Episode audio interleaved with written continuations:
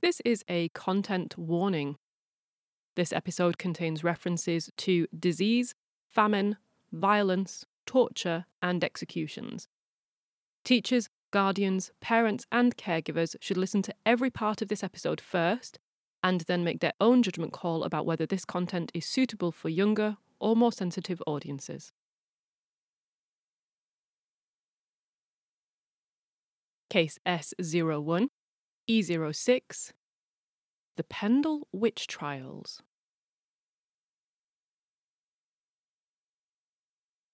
It is the mid-1400s. We are in continental Europe. The dominant religion across many of the countries here is Roman Catholic, under the auspices of Pope Paul II. At this time, and in this part of the world, the Church has extensive power, and this reaches into every area of a person's life. But despite its apparent security and ubiquity, the Church perceives a threat. In 1468, Pope Paul II issues a decree.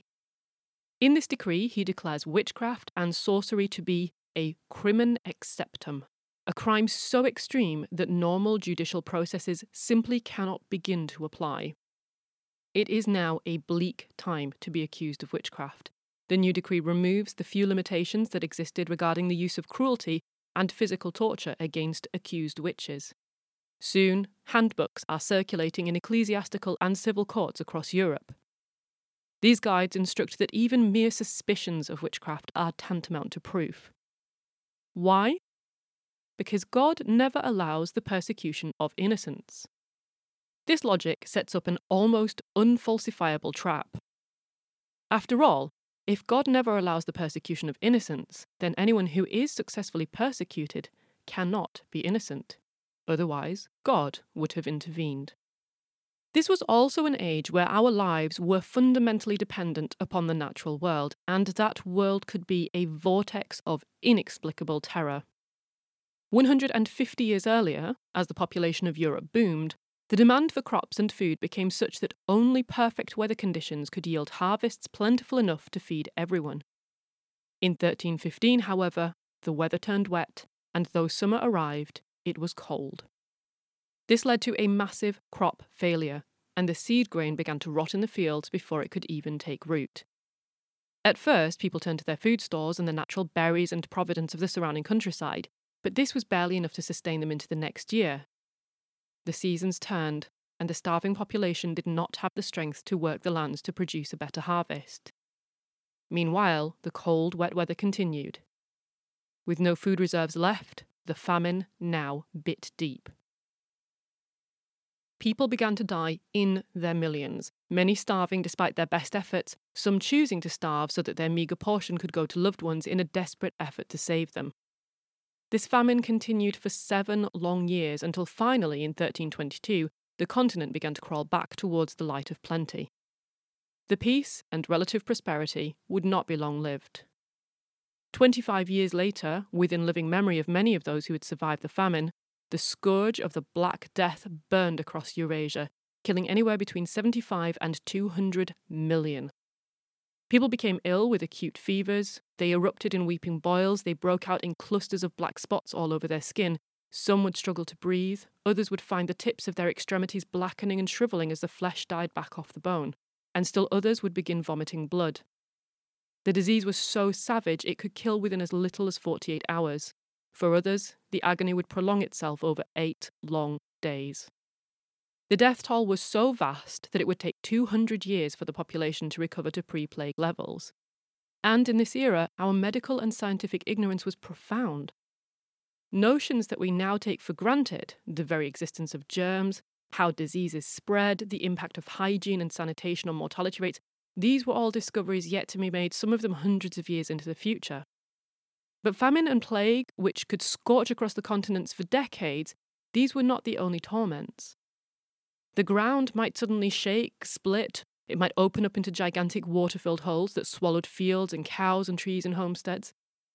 Endless rain might suddenly pour down swelling rivers into floods that triggered mudslides that buried entire villages in the dead of night.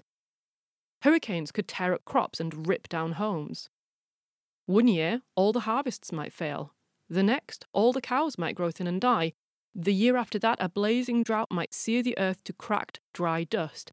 And then, in the very midst of this barren furnace, on, say, the 29th of July 1478, 10 years after the Pope's public decree, at 1 minute past 1 precisely, in the blazing heat of a bright summer afternoon, the sun over Europe might suddenly black out, smothered as if by the hand of God or the devil himself. For 5 agonizing minutes, the sweltering high noon sun was plunged into chilly, silent, alien darkness. To you or me, an eclipse, and still a little creepy. But to the people then, this must have seemed like the end of times.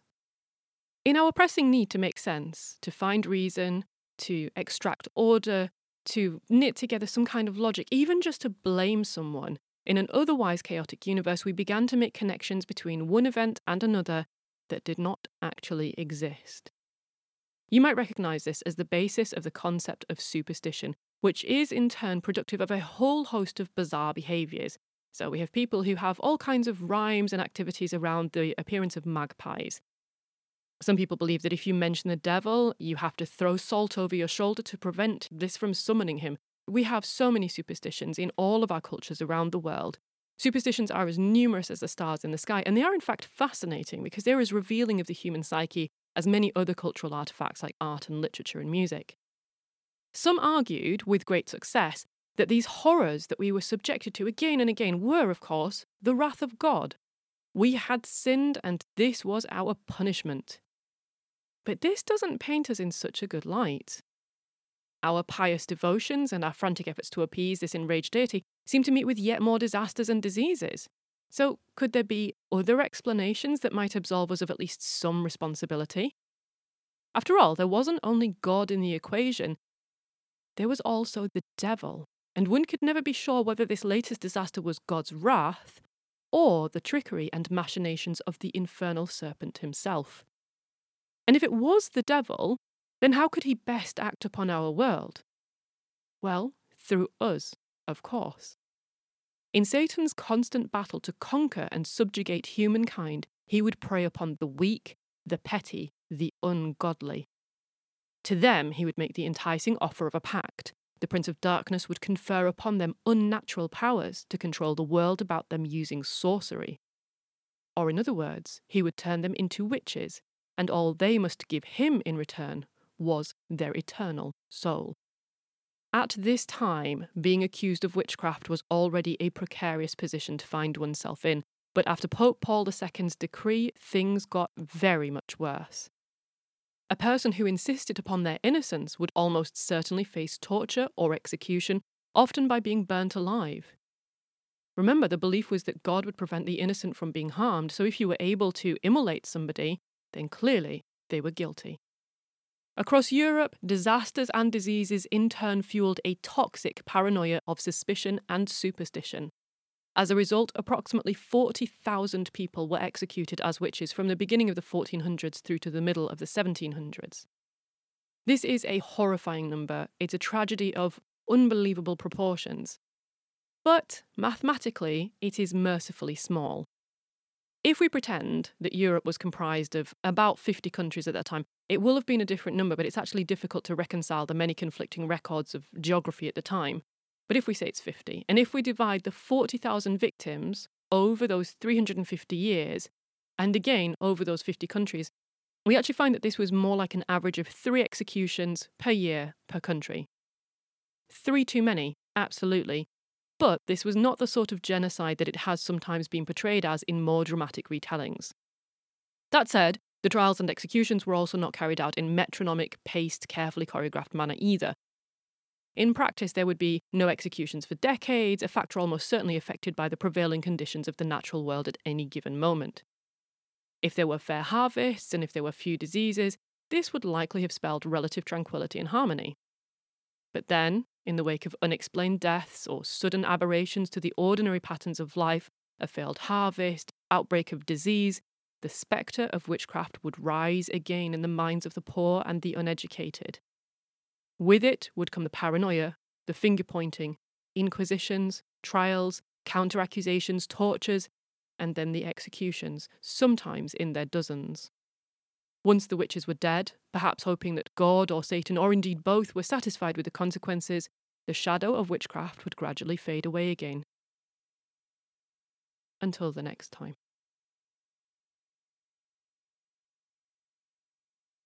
Welcome to Enclair, an archive of forensic linguistics, literary detection, and language mysteries.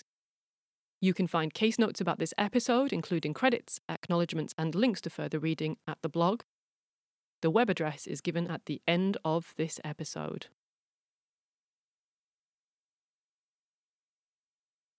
Witchcraft trials were not carried out in the same way across the many countries and sovereignties that made up this part of the world at this time. For instance, by contrast with the rest of Europe, the tiny isolated lands of Great Britain, and particularly of England, were not as uniformly Catholic. There was never any kind of inquisition in the country, and, with the softening aspect of distance and seas between England and the Vatican, the influence of Rome and its Catholic Church was not felt quite so strongly here as elsewhere. Instead, we can argue that it was the beginning of Queen Elizabeth I's reign that marked a significant moment in the judicial persecution of witches in England. On paper, the first secular law relating to witchcraft appeared 16 years before Elizabeth took the throne. It was enacted in 1542 under the auspices of Henry VIII, but it didn't last long. 6 years later, in 1547, King Edward VI repealed it. When Elizabeth became queen in 1558, however, the idea of battling dark, supernatural forces with earthly judicial measures came back to the fore. A bill was drafted and eventually passed in 1563. This bill outlined severe penalties for witchcraft, enchantment, charm, or sorcery. It included the following proscribed, that is forbidden, behaviours. A.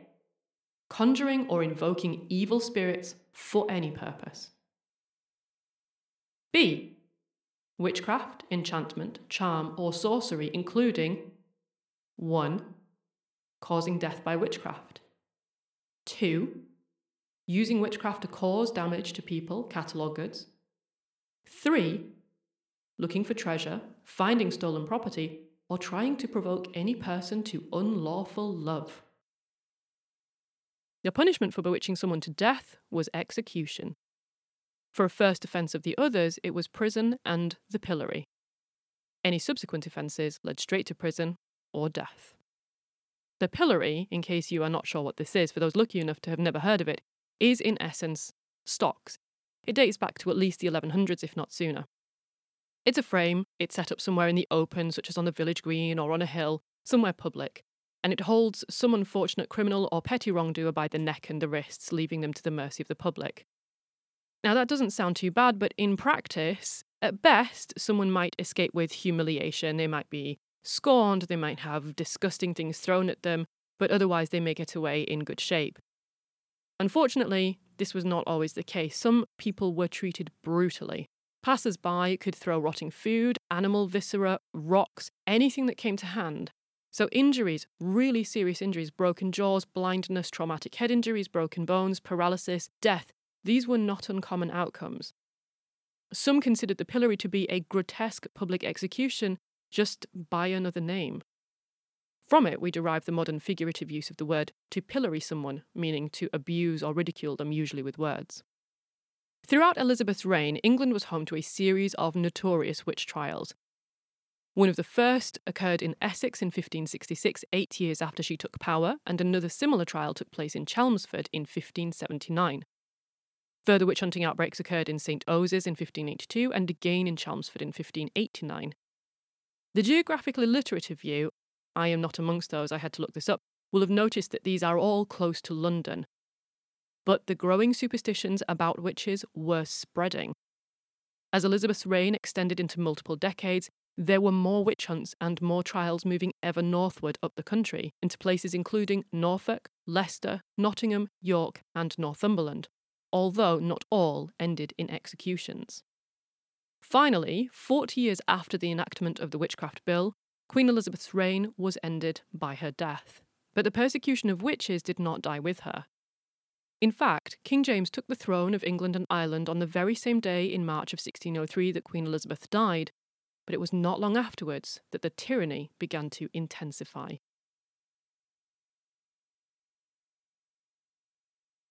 King James had ascended the Scottish throne 36 years earlier at the tender age of 1, when his mother, Mary Queen of Scots, was forced to abdicate.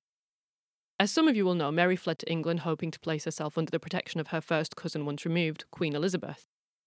This ultimately turned out to be a bad plan for Mary, but since this is a case I'm saving for a future episode, for now we'll get back to Scotland and James VI. When Elizabeth died in 1603, through his lineage, James VI of Scotland then also became King James I of England and Ireland. So for future reference, in case this has ever confused you, King James VI and I is just one person, and his odd title is this weird artefact of one monarch being the crowned head of multiple kingdoms. Anyway, whether because of Elizabeth's laws on the matter or because of his own personal views, King James was very interested in the theology of witchcraft. He had a particular passion for continental European theories of satanic pacts, and he viewed witchcraft as heresy. This is unsurprising. Throughout the kingdoms, or now kingdom, of Scotland, England and Ireland, older religions like Celtic paganism survived in little pockets. Celtic paganism venerated the natural world and considered all living things to possess spirits with which one could commune. It was a polytheistic religion, so followers believed in many gods and goddesses. Groves, rocks, streams, mountains, any and all could be the home of a deity and so turned into a sacred shrine of worship. But not everything about this religion was quite so placid. Celtic Druids, for instance, appear to have been pretty hot on human sacrifice, and local kings could find themselves ritually executed if a harvest did not go as planned. Likewise, there is plenty of evidence in several archaeological digs of headhunting by Celtic warriors. Anyway, that rather mixed bag of tranquility and terror aside, these little pockets posed a potential threat to the ruling elite. Despite Elizabeth's long and relatively stable rule, the hiccups with King James and with Mary Queen of Scots, the factions between the Protestants and the Catholics, meant that there were many latent social fault lines and tensions. And rightly or wrongly, religion is an especially effective tool for the control at the level of the population.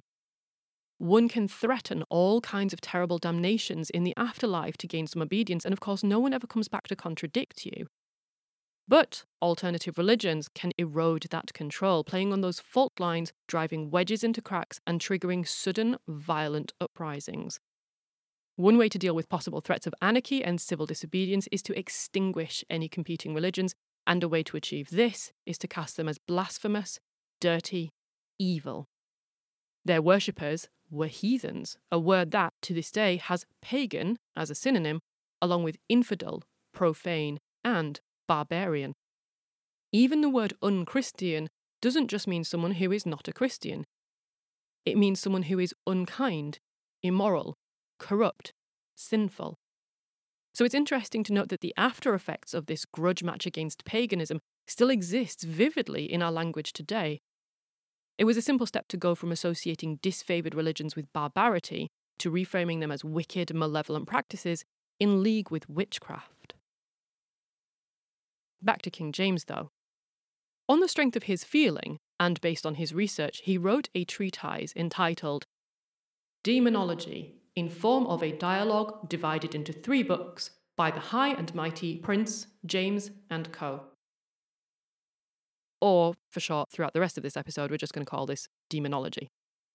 This was a philosophical dissertation, and it covered everything from necromancy and black magic to divination and demonology to werewolves and vampires. And although it was theological in cant, it was really a political and arguably a legal work justifying the persecution of so-called witches via canonical law. So it was using statutory instruments, if you like, to carry out a theological perspective. In case some of the history in this episode has also suggested this to you, there are suspicions from various historians and literary experts that Shakespeare used demonology to inform his play Macbeth. So from it, he seems to have taken inspiration for the rituals and the incantations carried out by the 3 weird sisters, and even the Scottish themes seem to spring from James's heritage and his time as the King of Scotland. Demonology was printed in Edinburgh in 1597, so this was 6 years before King James took the English and Irish throne, and perhaps unsurprisingly, James was the only monarch to publish a treatise on this topic. And his book was a clear reflection, as we've said, of the continental theology of witchcraft. So witches, sorceries, necromancy were all described and they were framed as heretical. That is, a rejection of God and a sin against the Holy Ghost. King James also stressed the notion of contracts made with the devil, and the idea that the devil would typically appear to his would-be servants in the form of an animal, such as a dog or a cat or an ape, and this animal would then leave a mark on that servant's body to bind them to him. I do have to wonder, as an aside, how many people in that era would have even known what an ape looked like. But anyway, moving on. Why would people enter into such a pact with the devil? Why did he imagine people were down for this? Well, King James envisioned two motives that sort of faintly echo the classic 7 deadly sins. He posited that revenge and greed were the motives. And why were women especially so quick to make these satanic pacts? Because, of course, they were the frailer sex, and thus, in James's own words, more likely to be entrapped in those gross snares of the devil. Demonology also documented an ongoing human belief, as old as water, that words can do things. Magical things. Dangerous, magical things. Think of words like cursing, swearing, and blaspheming. In another episode, I'm going to look into the frankly mind-boggling world of swearing and what we call dirty language. It is a bizarre vortex of our social neuroses about poverty, lack of education, poor hygiene, immorality, disease, magic, sex, class, age, masculinity. All kinds of things are tied up in this subject. But right now, let's stick specifically with cursing. Verbs such as to wish harm or to wish evil and to curse were particularly common in witchcraft narratives of this period. To curse could just mean expressing a desire for something bad to happen, but in the case of witchcraft, it was seen as causing something bad to happen. Importantly, this meant that any curse or negative comment or even just muttering or mumbling in the presence of others had the potential to be post-factually reinterpreted as a witch's curse if some sort of misfortune later befell someone. Accusations of witchcraft were therefore based less on the actual specific words than on the context, plus any subsequent disasters, and of course, on some hearer or witness interpreting cause and effect, or, if you like, haha, curse and defect. In other words, you might scream, die, at someone, but if they did not then suddenly drop dead, it's going to be difficult to prove that this was a curse. By contrast, you might suddenly remember something important and then mutter it to yourself under your breath, unaware that just across the street someone has just dropped dead. To the casual witness who happened to see both you muttering and this person collapse, your badly timed mumbling could now be interpreted as a curse. So, curse and defect, cause and effect. This was not a time to exchange angry words with a neighbour who then suddenly fell gravely ill. Nor should one be seen close to wild animals or familiars just before the crops all withered. Nor was it in one's best interest to be seen mumbling at a herd of cows who then produced little milk. It was much too easy for paranoid onlookers to draw these fatal connections between actions and supposed consequences, to see evil forces at work, to point a finger, and to cry witch. King James lists what he considers to be the primary components of witch conjurations in demonology. Here are his words.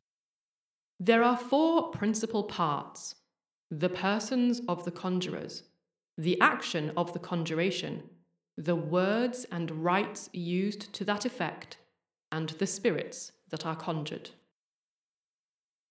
Perhaps fortunately, perhaps not, James does not go on to describe the particular words or rites that he means. The ambiguity may have led to the incredibly broad interpretation thenceforth as to what constituted cursing. Instead, he only makes a general remark about long prayers and much muttering and murmuring. Nonetheless, in demonology, King James makes much of the distinction between natural and unnatural practices. Witchcraft was different from medicine, for example, by virtue of the fact that witches could heal with words alone. This was deemed an unnatural practice, whilst doctors had to apply medicines to the injured body parts, what was seen as a more natural practice.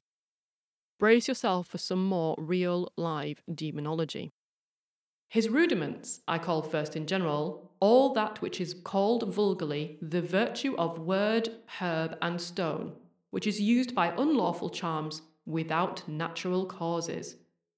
As likewise all kind of practiques, freights, or other like extraordinary actions which cannot abide the true touch of natural reason, I mean either by such kind of charms as commonly daft wives use for healing of forspoken goods, for preserving them from evil eyes, by knitting round trees, or the sundriest kind of heroes, to the hair or tails of the goods, by curing the worm, by stemming of blood, by healing of horse crooked, by turning of the riddle, or the doing of such like innumerable things by words, without applying anything meet to the part offended, as mediciners do. Unlearned men, being naturally curious and lacking the true knowledge of God, finds these practices to prove true, by the power of the devil for deceiving men, and not by any inherent virtue in these vain words and freights.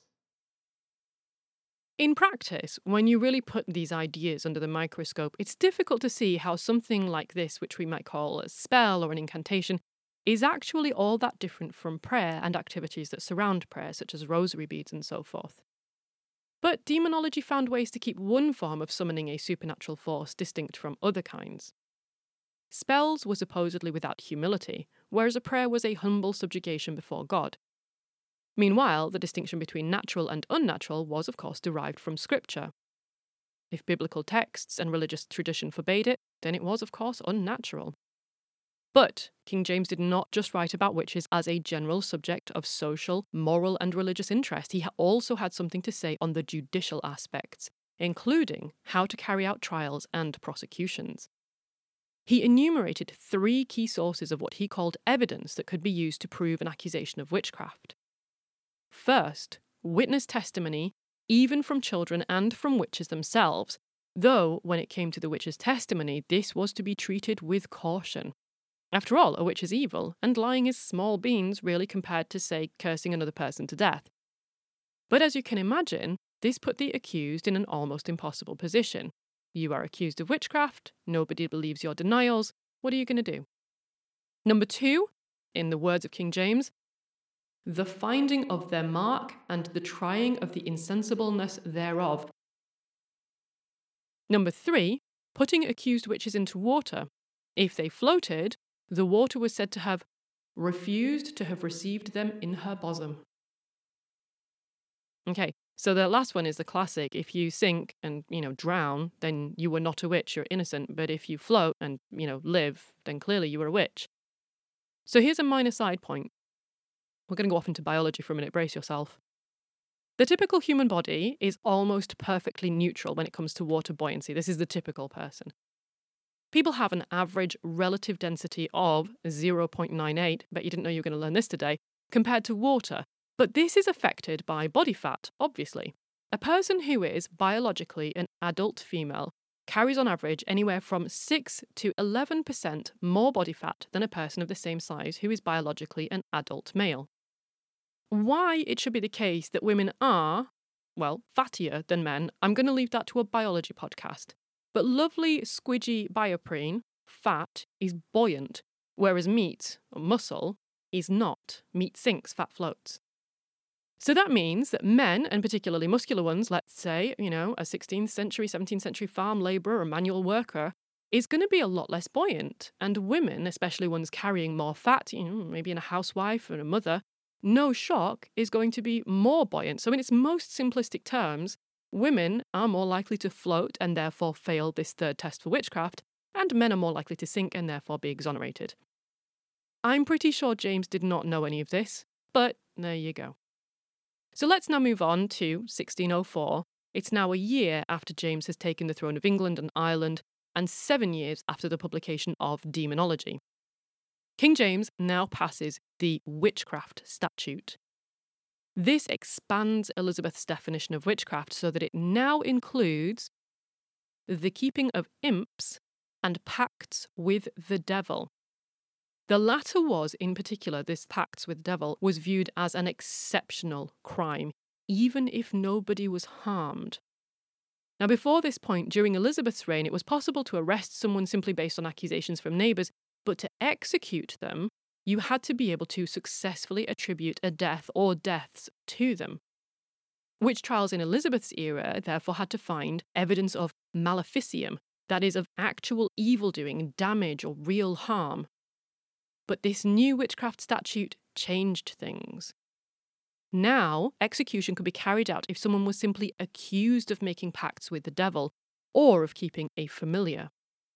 This was closely allied with the continental European understandings of witchcraft as diabolism or as devil worship, rather than its previous sort of almost more extreme interpretation as a magical act of vandalism or violence.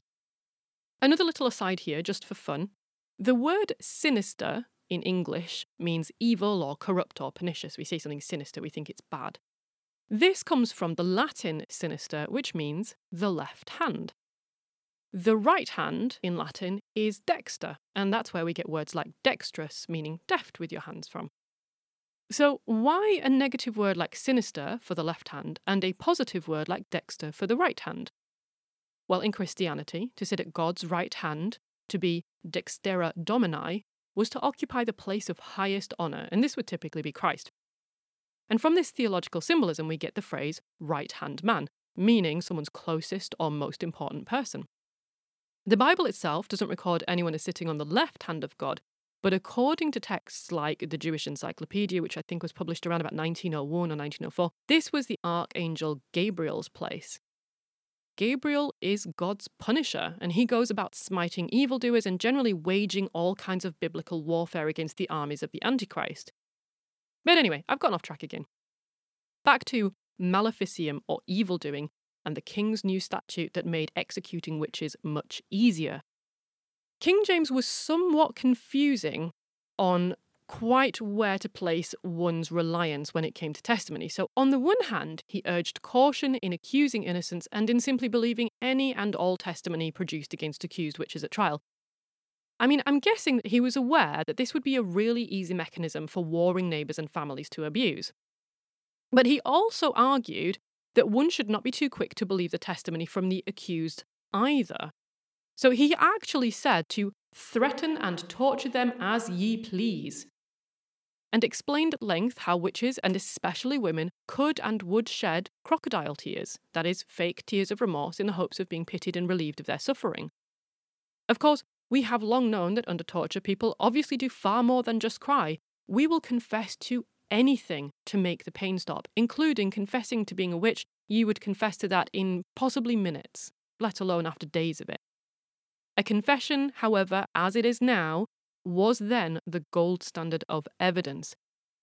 Everything fell before it, no matter how much it contradicted. If somebody confessed, that was the end. And so, with the blessing of King James, many such confessions were obtained by the most inhumane treatment imaginable. So let's move forward now another 8 years to 1612, and we will turn our attention to just one specific case, the Pendle Witch Trials that took place in Lancaster. Before we get stuck into the trials themselves, it's nice to set the scene because it's a rather beautiful place. I am literally recording this sitting in Lancaster as we speak, and it is, to me, one of the most beautiful places in this country. It was little more than a Roman fort at the time, but Lancaster dates all the way back some 2,000 years to the 1st century AD. It is a very historic city. It's a small county town in the north of England, and it sits at the heart of what I consider to be some of the most beautiful and dramatic landscape in the country. If you go to the west, or the left as you look at a map, you have Morecambe Bay, which opens out into the cold, grey expanse of the Irish Sea. If you go to the right on the map, or to the east, you have the high, remote Pennines mountain range. Northwest, you have deep valleys, barren gritstone, and peat moorland, and this is known as the Bowland Fells. And to the south, you have the Lake District, which was so breathtaking that it inspired Wordsworth, Shelley, Tennyson, Keats, and scores of others. Now, through the heart of Lancaster City itself, or town if you want to call it that, you have the River Lune. Now, you might assume that the river is so named, Lune, French for moon, because it has a moon-shaped oxbow in it, but in reality, this name may be derived from an older Celtic word meaning pure. Or, another theory is that it might come from the Anglo-Saxon Ea Lon, where Ea is river, and Lon has become Lune.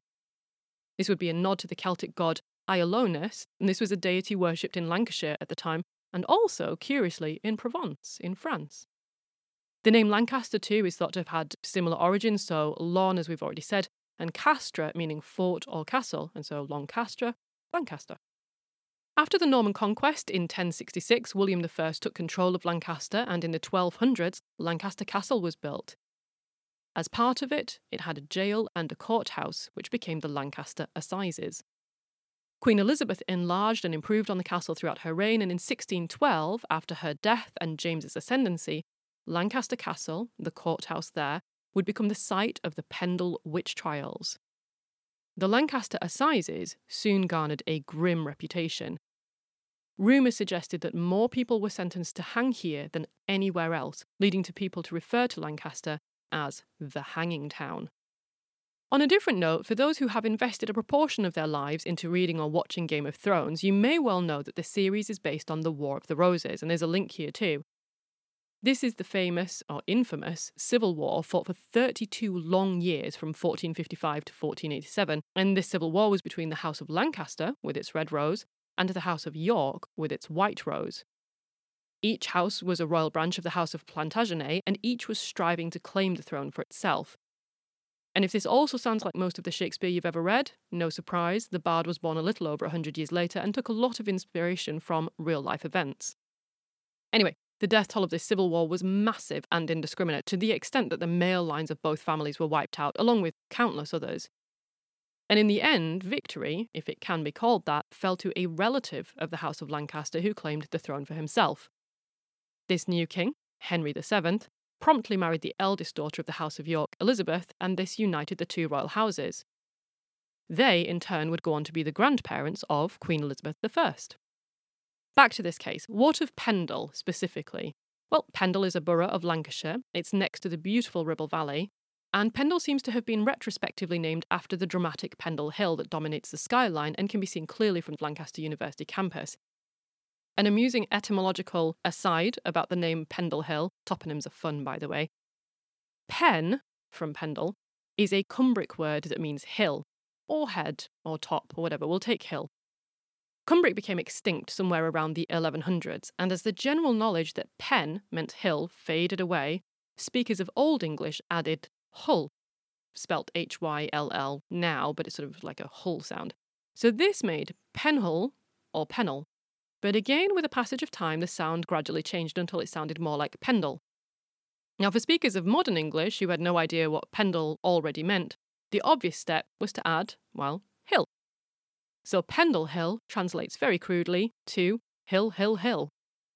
This actually happens all over the country. There's loads of examples of this in geographical names around the UK. If you know of any, if you live near any, or if you just know them, tweet me at the Enclair account and I'll retweet some of them because some of them are amazing.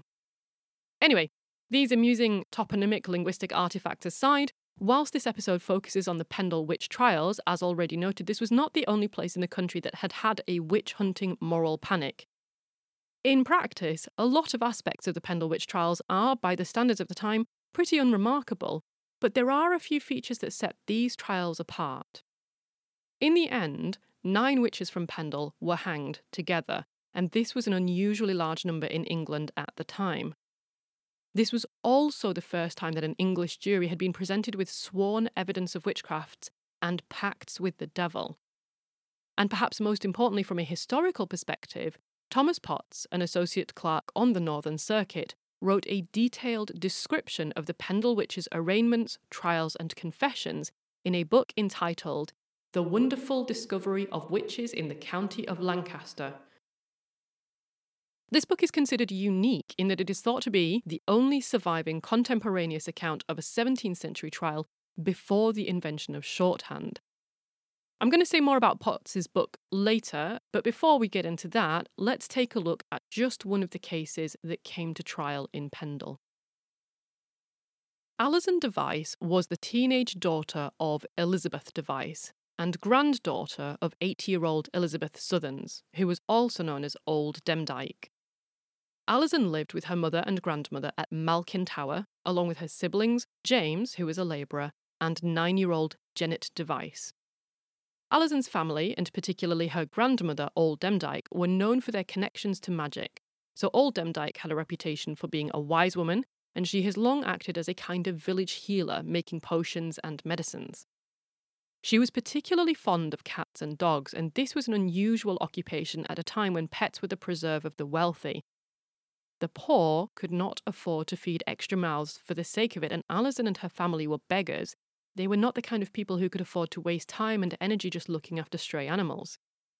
Unfortunately, whilst being a healer will have earned Old Demdike some income, it was a dangerous occupation since it left the entire family vulnerable to accusations of witchcraft.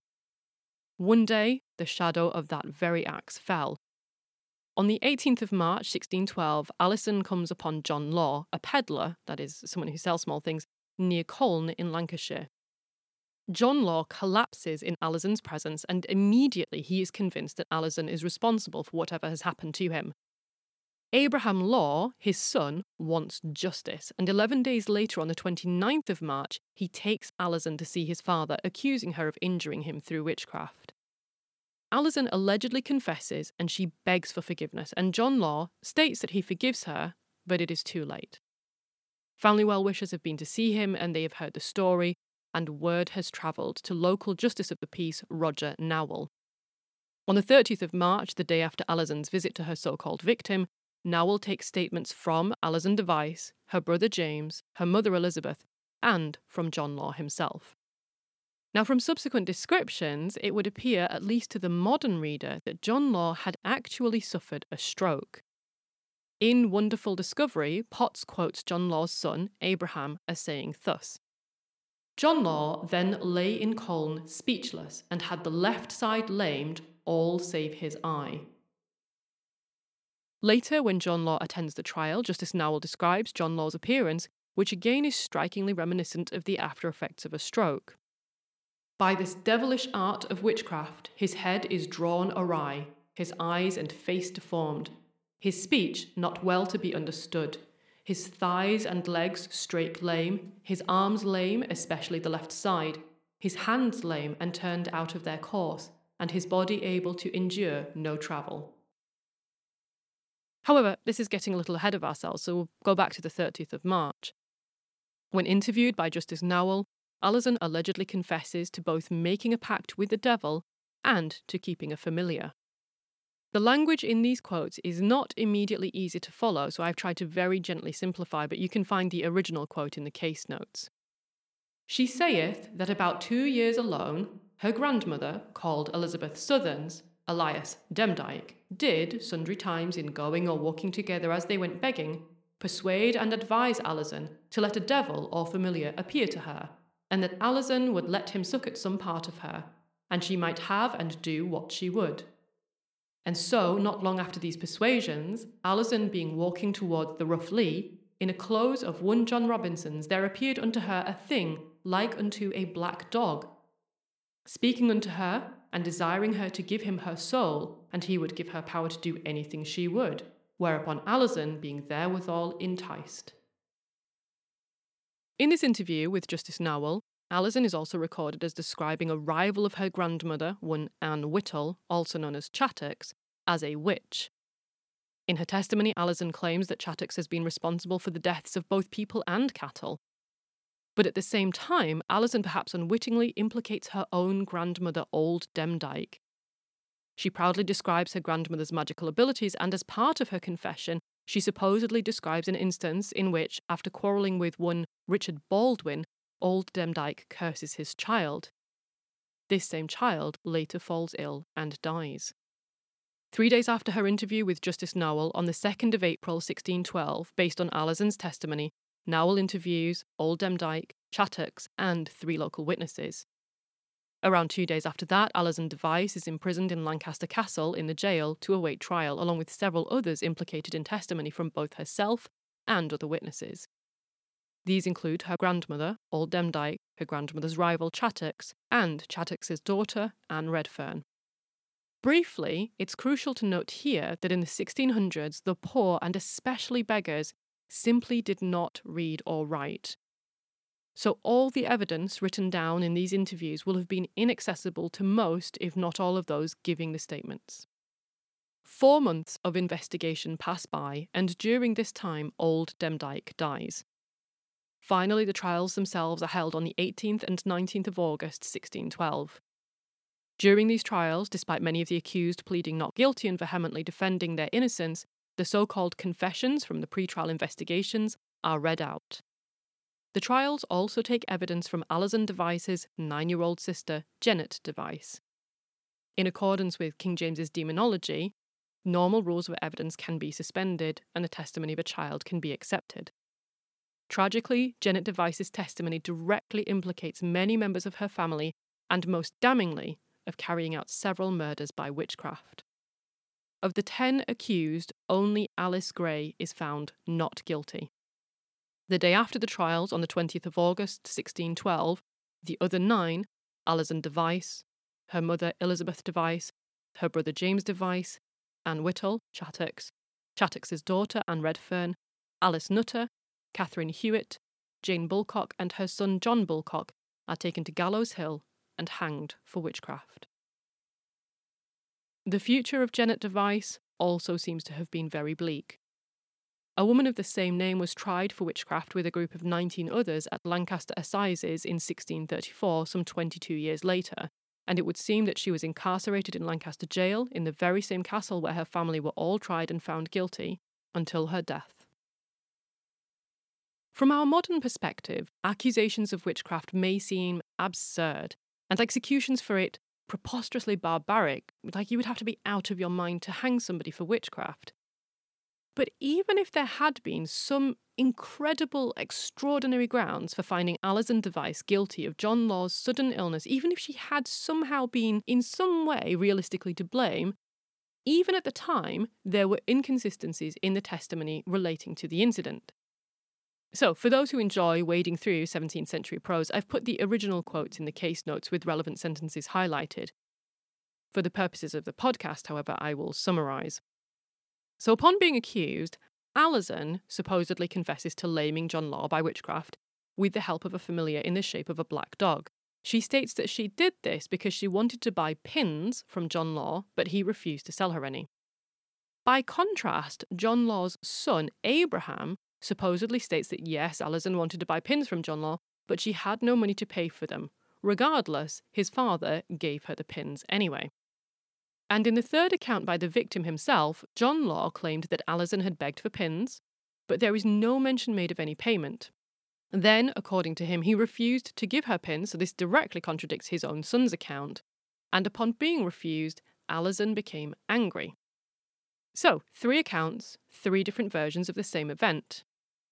In the end, however, Alizon and others are convicted because of their own earlier statements made in the pre-trial investigation, which are read out at the trial as confessions. And as I've said, confessions are the gold standard. Everything falls before them. For those who have listened to the very first episode of On Clare, you might have already noticed that despite this trial occurring in 1612 in Lancaster, and Derek Bentley's occurring 340 years later in London, there are some unsettling overlaps. Both cases involve allegations of murder. Both involve illiterate suspects having statements written out on their behalves that they cannot read. Both have no other form of recording, like audio or independent accounts from other witnesses that we might use to cross-reference the statements. Both involve statements later being used against them in court. Both involve accused parties protesting their innocence, and both involve the suspects ultimately being found guilty, convicted, and then hanged. In the Derek Bentley case, through analysing the statement he allegedly gave to the police in the hours after his failed burglary, we were able to come up with some pretty convincing evidence that this was at best an assisted dialogue, sort of carefully airbrushed into a statement, or at worst, a police-authored narrative that he simply signed. What can we do in this case?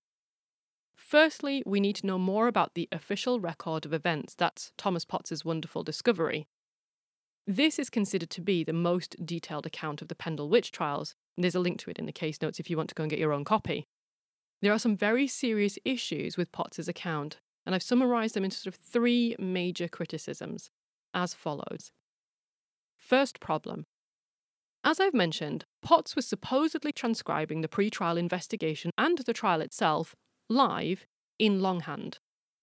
Unless, in the darkest ironic twist possible, Potts himself was in fact a witch and could write everything down at a supernaturally high speed for hours at a time, then this is almost certainly a straight-out impossibility. Your brain's ability to store what is currently being said to you and write down what has just been said is finite, and even with a lot of practice, one simply cannot write quickly enough. In short, he will have missed a lot, he will have summarised to capture the gist of a lot, some of it could be unadulterated fiction. And in fact, to an extent, it hardly matters whether Potts was a fast writer or a slow one, because there were much larger forces at play than establishing the truth and seeking justice. There was, hovering above all of this, a very ambitious agenda. So issue number 2. Potts wrote Wonderful Discovery on the orders of Judge Bromley and Judge Altham, who had presided over the Pendle Trials. Judge Bromley in particular oversaw the writing of the book, or its compilation if you like, and this will have almost certainly dictated what was included and what was quietly left out. There is also plenty of evidence that Potts's representation was carefully shaped to support and confirm demonology. There are several examples of this, so historians have long noted the link between the structure of several of the Pendle Witches' confessions and the description of witches' contracts with the devil in demonology. The confessions of Alizon Device, James Device, Old Demdike, Chattox all progress through the same 3 stages. Firstly, there is an account of the initial appearance of the devil as a man or a boy or a beast, typically a dog.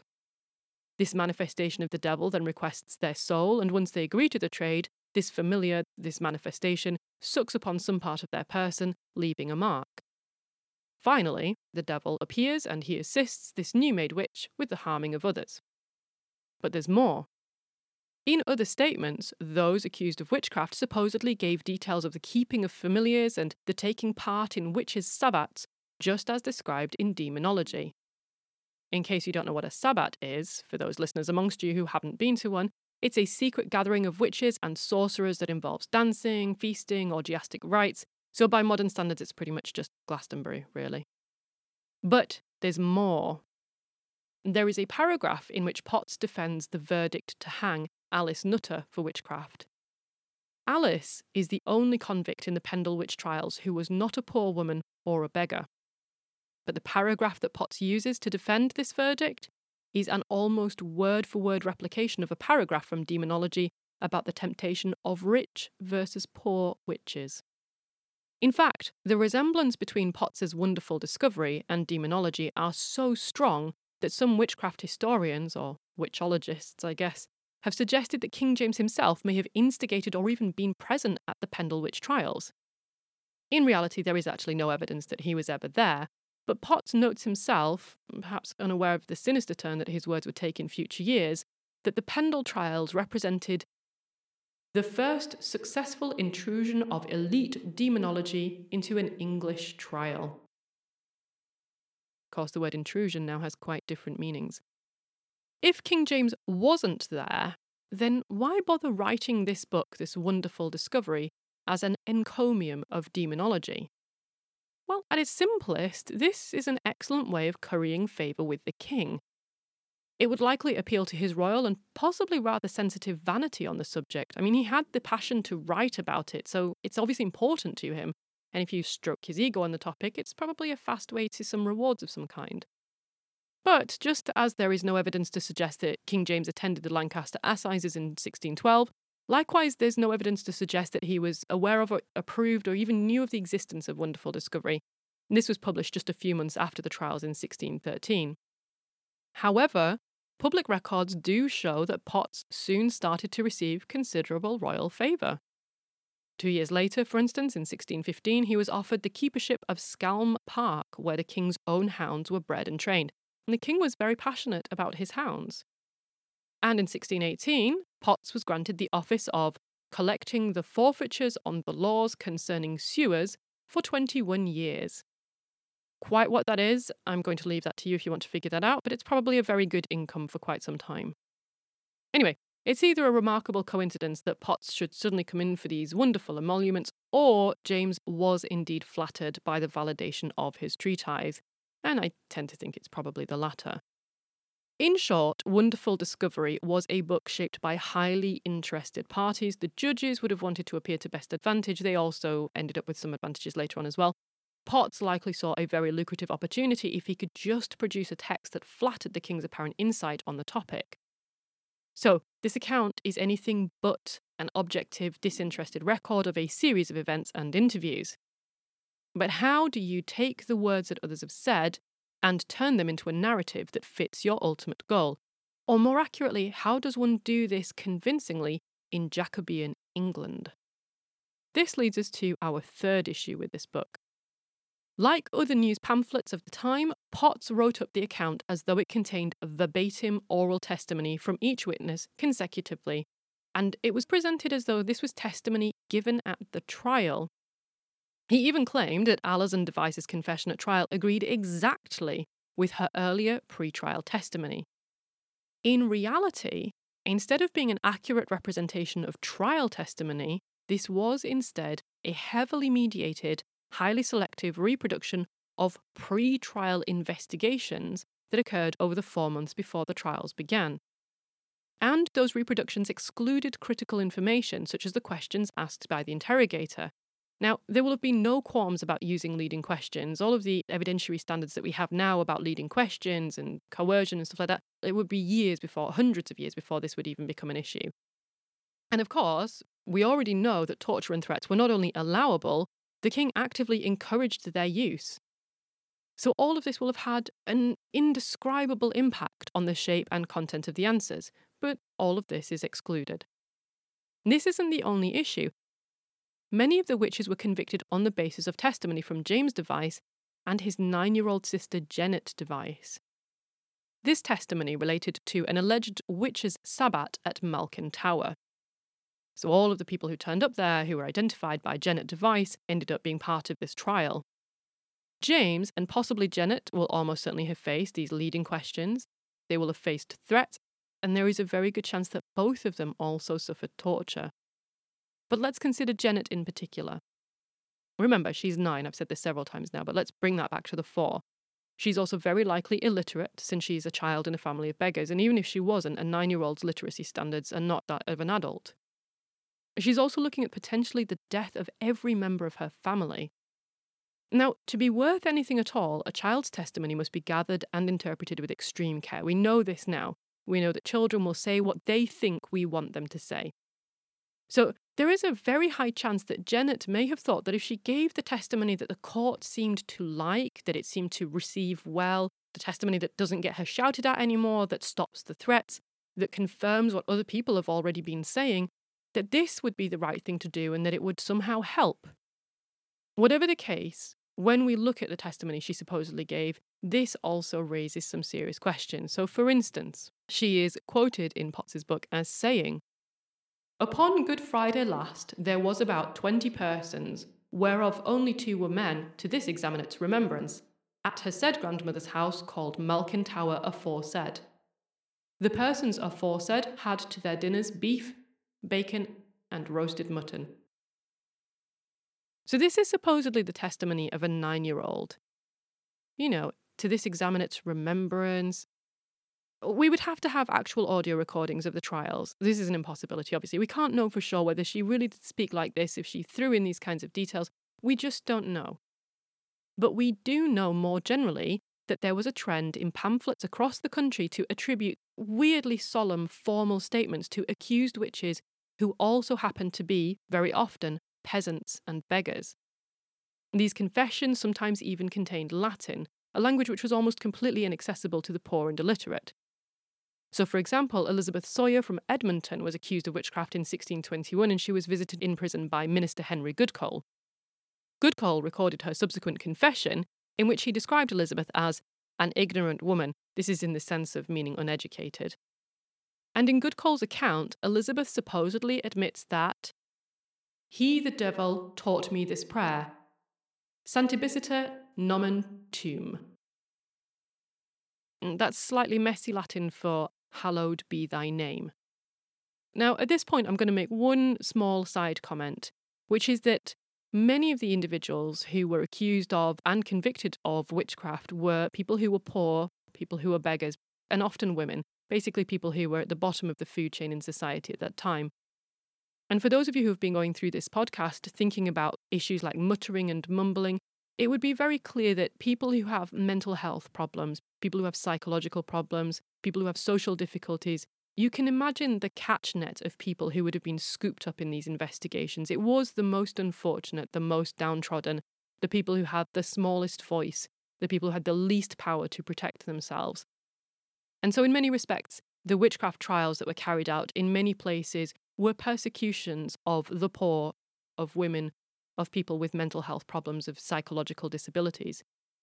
So this is a difficult story to end. There is no happy ending. There is no posthumous pardon here, like in the Derek Bentley case. The women and a few men who were tortured, hanged, drowned, burned at the stake. Worse, these unfortunate individuals, often who had had a miserable life already to that point, they have largely drifted from memory into legend, from legend into myth. Many have passed out of all living record forever. They will have just vanished with no remembrance of them. So this is an honour to the memory of the people that we know about, and a tribute to those who we can only guess at by telling this story and what came after. To finish this podcast, over time there was a gradual decline in the number of trials and the convictions of accused witches, and the last witch trials, or at least the last formally recorded witch trials, took place only 100 years after the Pendle Witch Trials, and these were held in Leicester in 1717. On the 24th of June 1736, the Witchcraft Act was passed in Great Britain, and that might send a spasm of fear through you, thinking, oh God, not again, but this was quite opposite. So rather than providing statutory instruments for the persecution of witches, the law actually abolished the practice of witch hunts and trials. In fact, in a complete reversal of previous statutes, it became a criminal offence to claim that you practised witchcraft, and breaking this law was punishable by fines or up to a year in prison. According to Davies, and the reference for this is in the case notes for those who are interested, the responsibility of all men of authority was reversed. Instead of instigating the scratching or swimming of a witch, the justice of the peace now turned to censoring those who took it upon themselves to perform such actions. The fight was now not against the evil of witchcraft, but instead against the evil influence which such ignorant and superstitious delusions had on the minds of the uneducated masses. Several people were prosecuted under this act for activities such as pretending, in quote marks, to be able to conduct seances, cast spells, call spirits, or read fortunes, and the last person successfully convicted under this act was Helen Duncan in 1944. Her crime was claiming that she could act as a medium to the spirit world. Duncan's arrest sparked widespread controversy, and there have even been several unsuccessful attempts over the last 12 years to grant her a posthumous pardon. This new Witchcraft Act was repealed only 15 years later in 1951, and instead we had the fairly amusingly entitled Fraudulent Mediums Act, and this was proposed by Walter Monslow. He argued that spiritual practices should not be criminalised, and that those who believed in such practices should have the freedom to do so in the same way that others have the freedom to practice a variety of religious faiths. There was some opposition, however, based on the argument that many of those who claimed to be able to practice witchcraft were deceiving others for financial gain. In the end, the Act prohibited people from fraudulently claiming to be a psychic or medium for financial gain, but proving the fraud part of this was exceedingly difficult. The Fraudulent Mediums Act was in turn repealed in 2008. I wonder if they saw that coming. Bidumtish. And it was replaced by EU consumer protection regulations. I'm not kidding. Now, these stipulate that spiritual workers, or people who want to call themselves witches or say that they can work witchcraft, they effectively enter into a contract with paying customers. I sort of wonder if you can take a love potion back after 7 days, if it doesn't do what it says. I don't know. Anyway, as a result, it would seem that in the end, it is the EU that now protects those of us in the European Union from the perils of witchcraft. And I swear I will not make a joke about Brexit here. This episode of On Clare was researched and fact-checked by Rebecca Jagodzinski, and it was scripted, narrated and produced by me, Dr. Claire Hardacre, at the last possible second. However, this work wouldn't exist in its current form without the prior efforts of many others, and you can find acknowledgements and references for those people at the blog. Also there you can find data, links, articles, pictures, older cases and more besides. The address for the blog is wp.lancs.ac.uk/onclair. And you can follow the podcast on Twitter at _onclair. You can follow Rebecca on Twitter at, brace yourself, RJJAGODZINSKI. And you can follow me on Twitter at Dr. Claire H.